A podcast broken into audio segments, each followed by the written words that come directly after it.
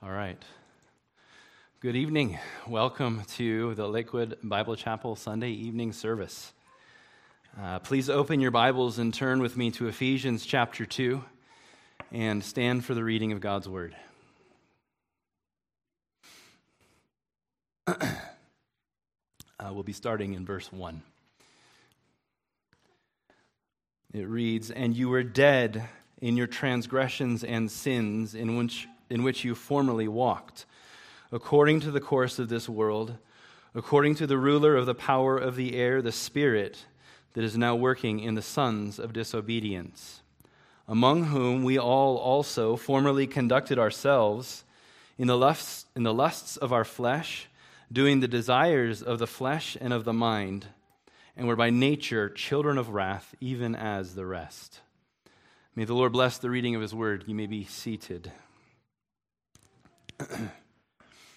In Ephesians chapter 1, we learned of every spiritual blessing in the heavenly places. These blessings include our election, our adoption, our redemption and forgiveness of sins, and our inheritance, all available to those who are found in Christ. And then Paul, anticipating the weight of what he has just taught in those verses, prays for these Gentile saints to have the spiritual ability to truly understand these things. Remember that when Paul wrote this, there were no verse numbers or chapter breaks. This was one continuous letter that was meant to be read from start to finish. And so, as we consider this evening's text in chapter 2, it's important to see Paul's train of thought from chapter 1 to chapter 2. As he finishes praying in chapter 1 about the power shown in us through Christ raising us from the dead, he now turns our attention to that deadness that we were raised from, namely our pre Christ spiritual condition. So, with that in mind, let's turn our attention to verse 1, which says, And you were dead in your transgressions and sins. We were dead. Let me just say that I'm grateful for the words were and formerly that are found in our text this evening. I'm grateful for these words because the subject matter of this evening's text could be deeply discour- uh, disturbing, discouraging, and full of great sorrow apart from them. But if you are in Christ, then you are no longer what these verses describe. You were what these verses describe. If you are in Christ, then you are no longer burdened by the things in these verses. You were formerly burdened by them. And this is all because of what God has done through Christ in us. So be encouraged by your salvation, by your position that is in Christ this evening, as we consider Paul's explanation of whom we used to be before Christ. It's also important to know that if you are not one of Christ's, if you are not saved, then Paul is describing you in our text this evening. He's describing your spiritual condition, a condition that consists of no less than death, enslavement, and eternal condemnation under God's wrath.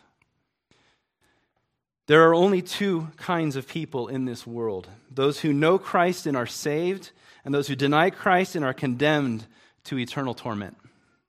If you're not saved and fall in the latter category, I encourage you to consider the salvation that Christ offers by faith. Repent of your sins and follow him as your Lord and your Savior. So, Paul says that we were dead in our transgressions and sins.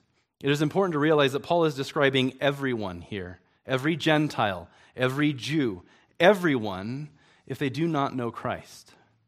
Paul includes everyone in, in, his condemnation of humanity. Speaking of the Gentiles here in verses 1 and 2, when he uses the pronoun you, he then in verse 3 changes his pronouns to we and includes his former self along with the Jews. And then, just in case it's not clear, he includes everyone else when he says, and we're by nature children of wrath, even as the rest. It is very interesting to note the similarity here with Romans, where Paul makes the very same argument in chapters 1 to 3 of the epistle. Namely, that both Gentile and Jew, namely, that all of mankind is guilty before a holy and righteous God. And so Paul also makes the same claim here in these first three verses of Ephesians chapter 2. So, what does it mean that we were dead? Well, it's helpful to understand what it means to be eternally alive in Christ and then contrast that with what it means to be dead apart from Christ. We know from John 17, 3 that eternal life is to know the Father. John 17, 3 says, and this is eternal life. So we're getting a definition right now of eternal life. It says that you may, that they may know you, the only true God, and Jesus Christ, whom you have sent. So death here in Ephesians chapter 2 is talking about those that don't know God, those that don't have fellowship with God, those that who are separated from God. And Paul confirms this when he says that we were dead in our transgressions and sins. John Stott explains the significance of Paul's use of the word transgressions, which also can be translated as trespasses, and his use of the word sins. Uh, John Stott says the following These two words seem to have been carefully chosen to give a comprehensive account of human evil. A trespass is a false step involving either the crossing of a known boundary or a deviation from the right path. A sin, however, means rather a missing of the mark, a falling short of a standard. Together, these two words cover the positive and negative, or active and passive aspects of human wrongdoing. That is to say, our sins of commission and omission. Before God, we are both rebels and failures. And this is the effect of our trespasses and sins, the effect of the evil and wickedness that we commit. Our iniquities separate us from God, who can entertain nothing of the sort, for he is perfect in righteousness.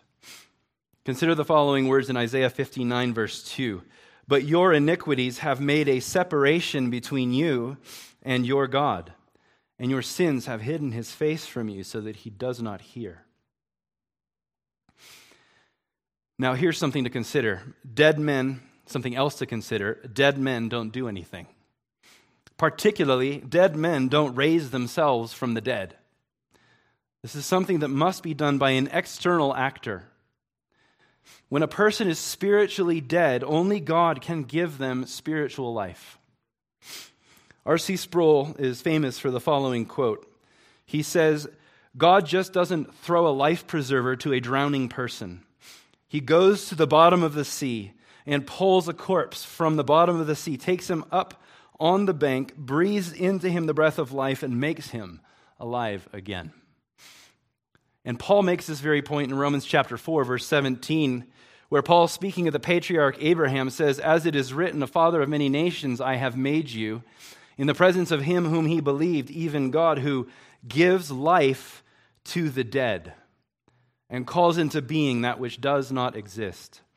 It is God alone who gives life to the dead, and it is God alone who calls into being that which does not exist. Christian, you were once dead. Praise be to God that His grace and mercy, uh, for His grace and mercy that has made you alive in Christ. It is not of yourself, it is indeed a gift of God. So, with that in mind, let us realize soberly that every single person that does not believe in Christ is right now, as we speak, dead. They might be walking, they might be talking, they might be eating, they might be sleeping, but they are dead because they do not know Christ. And the rest of what Paul describes in our passage this evening is true for them right now. My hope is that this will cause us to have compassion on the lost uh, and to go to them out of love for them and show them the way to be made alive and find everlasting life in Jesus Christ because Christ has done this for us. All right, now let's turn our attention to verse 2 and the first part of verse 3, which reads as follows In which you formerly walked according to the course of this world, according to the ruler of the power of the air, the spirit that is now working in the sons of disobedience, among whom we all also formerly conducted ourselves in the lusts of our flesh, doing the desires of the flesh and of the mind. Here, Paul turns our attention from the fact that we were dead before God made us alive to now consider the fact that we were also formerly enslaved.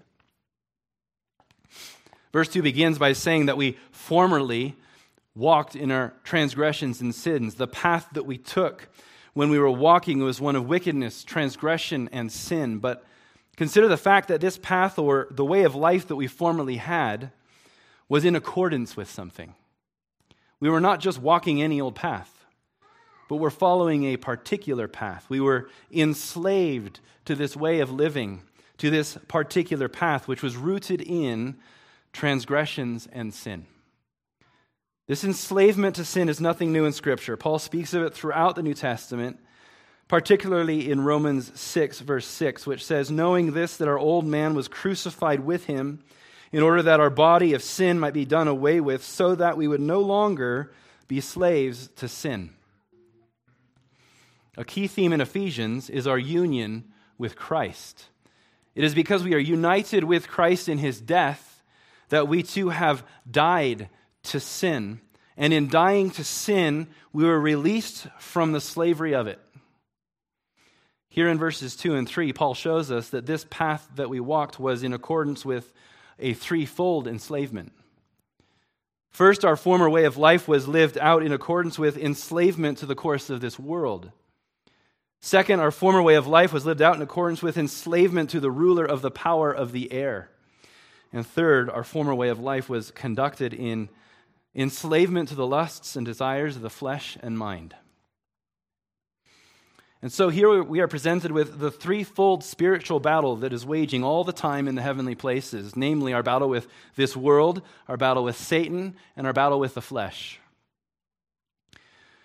Let's take a moment to briefly consider each of these now. First, we were enslaved to a way of life that accorded with the course of this world. What is the meaning of the phrase, course of this world? Well, it refers to this current age of evil darkness and refers to an entire system of unbelief, immorality, and sinful values. This wicked system is completely contrary and foreign to the perfect, righteous, and holy God of the Bible. This way of thinking, this worldview, enslaves those who live in the world apart from Christ. Indeed. Second, we are enslaved to a way of life that accords with the prince of the power of the air. And this phrase, prince of the power of the air, refers to Satan and his command over the principalities and powers, which Paul later mentions at the end of Ephesians 6 in verses 11 to 12, which reads, Put on the full armor of God so that you will be able to stand firm against the schemes of the devil. For our struggle is not against flesh and blood, but against the rulers, against the authorities, against the world forces of this darkness, against the spiritual forces of wickedness in the heavenly places. And then Paul mentions this spirit that is at work in the sons of disobedience. The point that is being made here is that Satan, who is the ruler of the power of the air, is also the ruler of the spirit that is at work in the sons of disobedience. This spirit is not a reference to Satan himself, but is more akin to the phrase, the spirit of the age. So, spirit refers to a general societal way of thinking or worldview that stands in direct opposition and disobedience to the Lord. And this is what is uh, meant by sons of disobedience, those who are apart from Christ and enslaved to this world are also enslaved to Satan himself and have the heritage of disobedience toward their Creator. They don't have a Savior because they have not obeyed Christ's command to repent of their sins and believe in Christ as their Lord and Savior. By contrast, believers are sons of obedience. Believers have heard the command of God to believe in Jesus Christ and responded with the obedience of faith. Speaking of Jesus Christ, Paul has this in mind when he writes the following in Romans 1, verse 5, which says, Through him or through whom we received grace and apostleship for the obedience of faith among all the Gentiles for the sake of his name.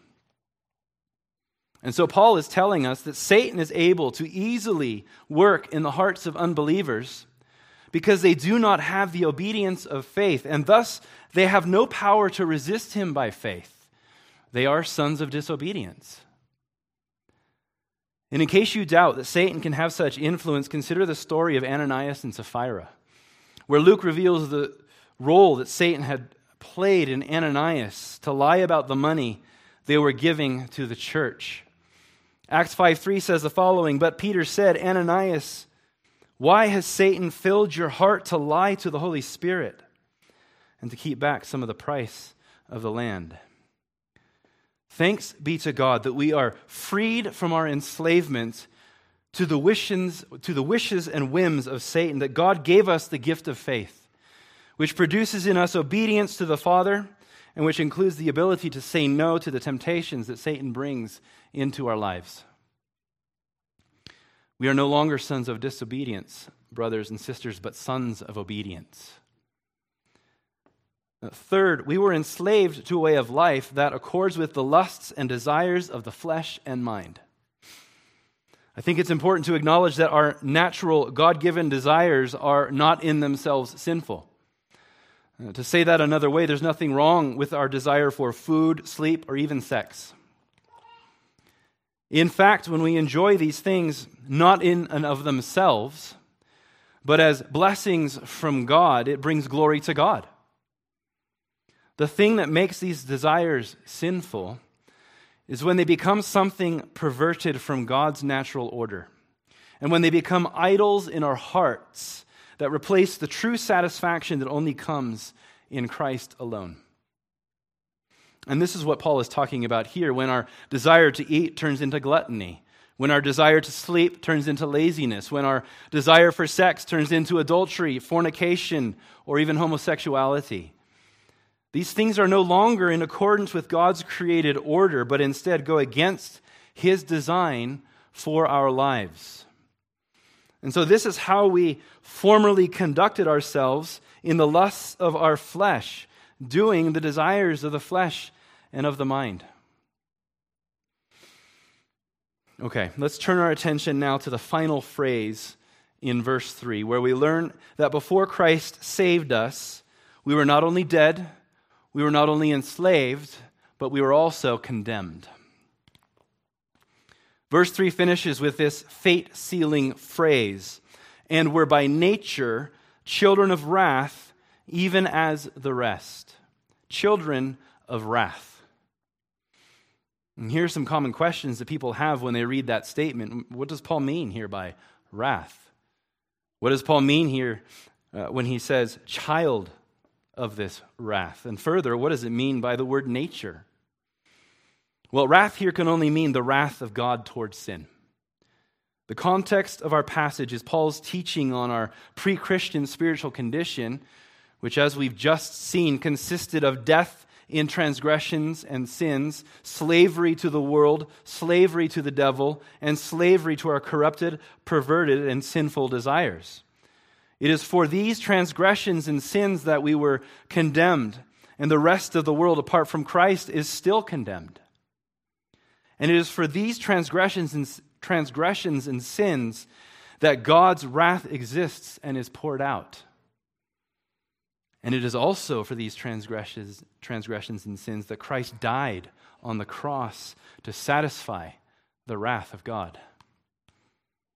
Paul indirectly speaks of God's wrath in Romans 3:25 and the satisfaction of it in Christ's sacrifice for our sins when he says whom God displayed publicly as a propitiation in his blood through the faith through faith for a demonstration of his righteousness because in the forbearance of God he passed over the sins previously committed. We find Paul indirectly speaking of God's wrath in that word propitiation which is a glorious word because it is it means the satisfaction of the wrath of the Father in Jesus Christ. His wrath was poured out, it was complete, it was emptied, no longer to be there against us. It's a popular saying, and I think a very helpful saying, that we are saved by God's sacrifice from God's wrath for God's glory. And so Paul is telling us that our spiritual condition before salvation was one of the Father's wrath directed toward us. Secondly, he uses this word wrath in the larger phrase, children of wrath. So, what does it mean to be a child of wrath? Well, it's much like the phrase sons of disobedience.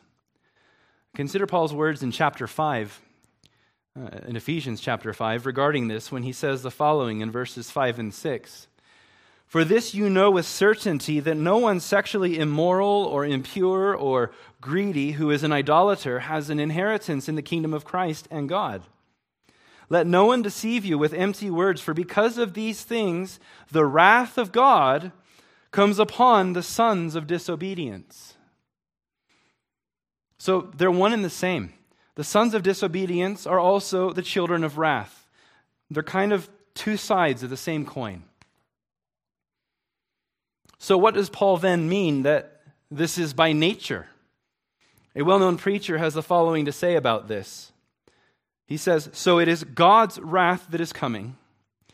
We were by nature children of the wrath of God, which means that we naturally did those things which God hates.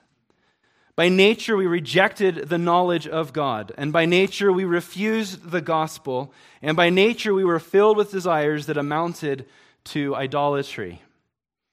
1 Corinthians 2:14 says the following, but a natural man does not accept the depths of the spirit of God for they are foolishness to him, and he cannot understand them because they are spiritually examined.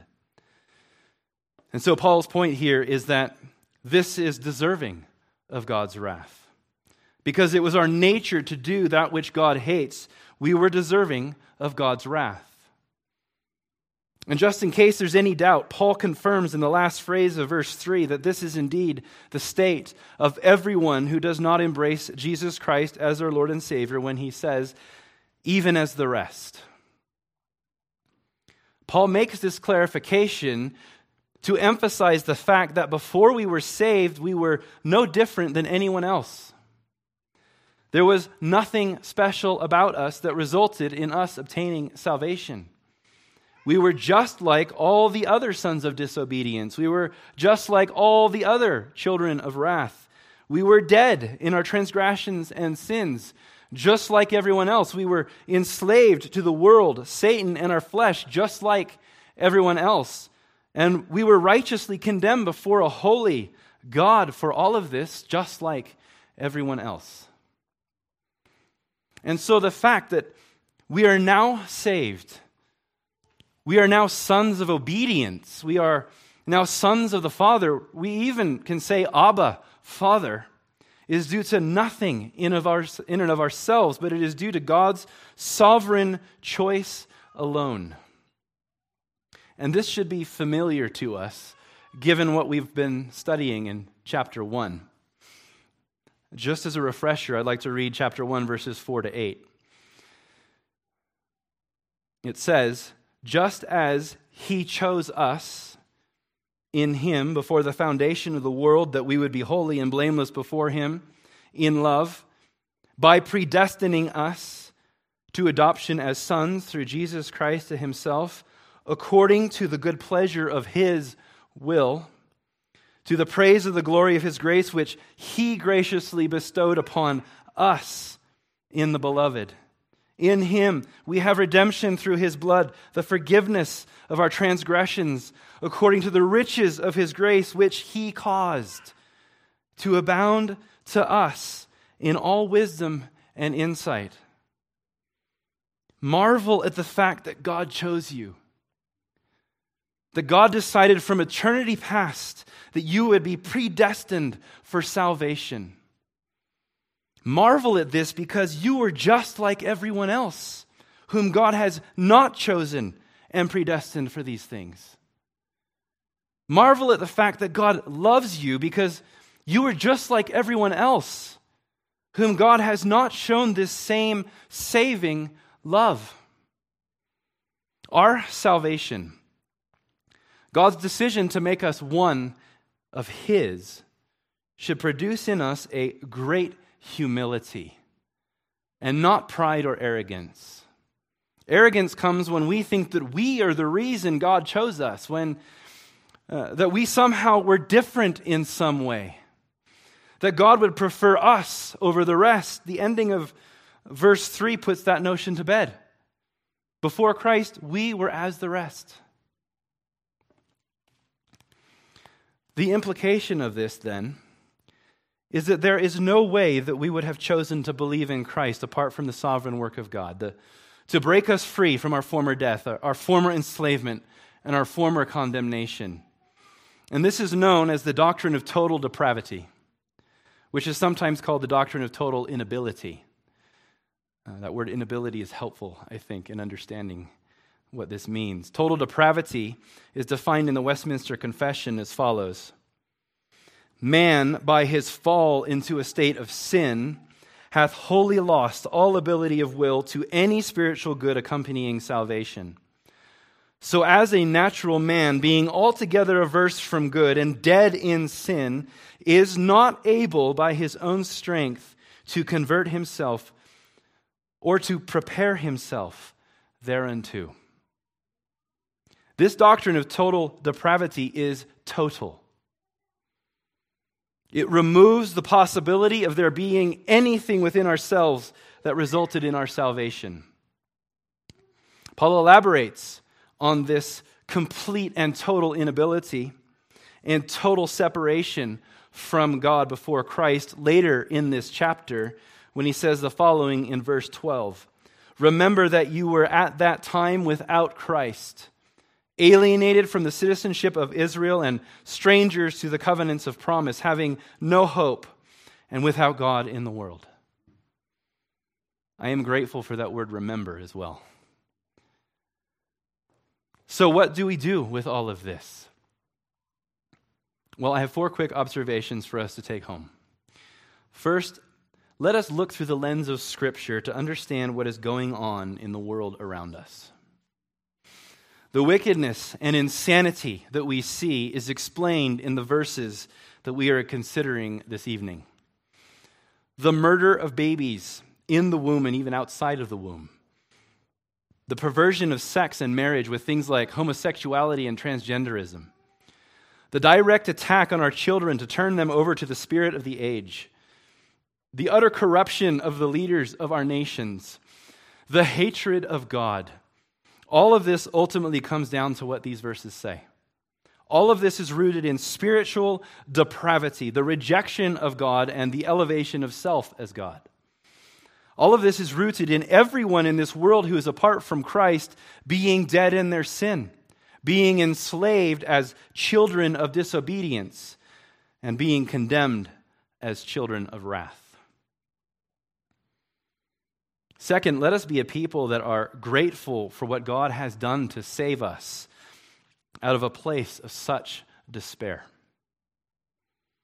And third, let us be a people who have compassion on those who are still lost, who are still dead in their transgressions and sins, who are still enslaved to Satan, this world, and their flesh, and who are still standing in a position of condemnation before a holy and righteous God. And fourth, with that compassion in mind, let us be a people with the kind of compassion that means that we do not keep the gospel to ourselves. But instead, we boldly go into this world and preach the gospel, the good news. We've had a lot of bad news tonight. Well, this is only half of the message. Come for part two next week. Right? We do this, though, so that all those whom God has called will hear and be saved. One preacher gives the following exhortation on this passage, which I'd like to close with this evening. He says, The only way out of this cultural slavery is to listen to the witness of God about ourselves.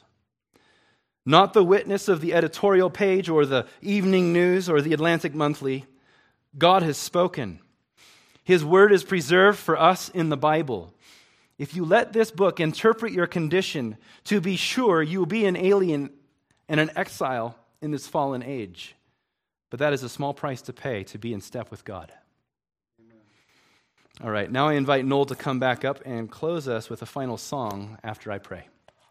Heavenly Father, Lord, we come before you and the weight of this text, Lord, with the reminder of who we were before Christ and the total depravity that we were in, Lord. We were sons of disobedience. We were children of wrath. We were dead in our transgressions and sins. And yet, Lord, you, by your love for us, by your sovereign saving grace, reached down to the bottom of that sea and pulled us up and breathed life into us, Lord. Life which we do not deserve to have, but by your mercy and grace, you have given it to us, Lord. I pray that we would be grateful for what you have done in our lives, Lord. Such were some of us, but we are not that anymore, Lord, because of the change that you have made. So we worship you and we praise you for that, and we thank you for Jesus Christ. In Jesus' name, amen.